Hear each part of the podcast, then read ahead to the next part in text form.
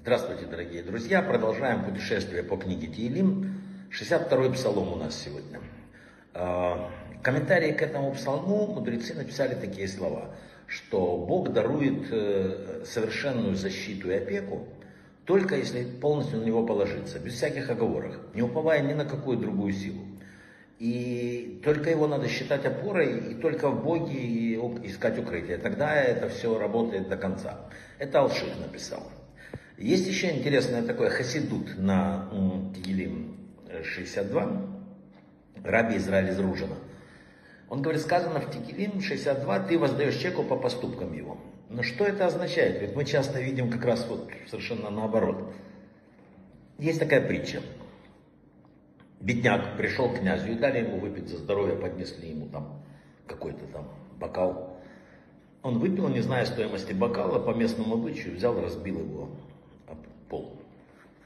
Князь же, понимая, что поступок э, вызван его невежеством, потребовал с него цену только простого стакана. Так и Всевышний. Человек совершает по невежеству преступление, нанося огромный вред всем мирам. Но так как человек не намеревался испортить так много, а хотел только вот здесь свои страсти удовлетворить, то Всевышний по его великому милосердию наказывает его как бедняка.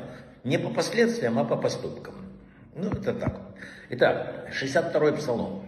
Если молящийся, сказали мудрецы, испытывает сложности в общении с э, тем, с кем работает, ну, скажем, с коллегами, там еще, на него нападают, предают, строят козни и так далее, это незаменимый псалом, надо читать 62. Э, читают его днем или вечером до захода солнца, чтобы отменить всякие угрозы, обрести уверенность Э, убрать страх от общения с кем-то или с чем-то, не знаю, как это там написано. Микубалим учит, что хорошо читать вообще этот псалом, наибольшее его действие, это в воскресенье после молитвы утренней и в понедельник перед Минхой. Э, Шемуш Тигелим, Акадмон, старинная книга, пишет, от злопыхателя очень помогает. Если ты чувствуешь, что как-то над тобой злопыхателя, читай этот псалом. Эм, это еще очень важный псалом сказал Рабин Ахман из Бреслова.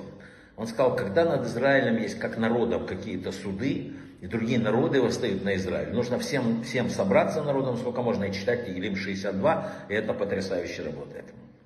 Э, есть еще очень интересно, что этот псалом считает, что быть приятным в глазах других людей. Если тебе надо кому-то понравиться, э, особенно если это совсем важно, заказывают Соферу маленькую камею с надписью, такой пергамент маленький, с этим псалмом и носят себе. И последнее, что есть такая фраза интересная в древних книгах, для подслащения судов.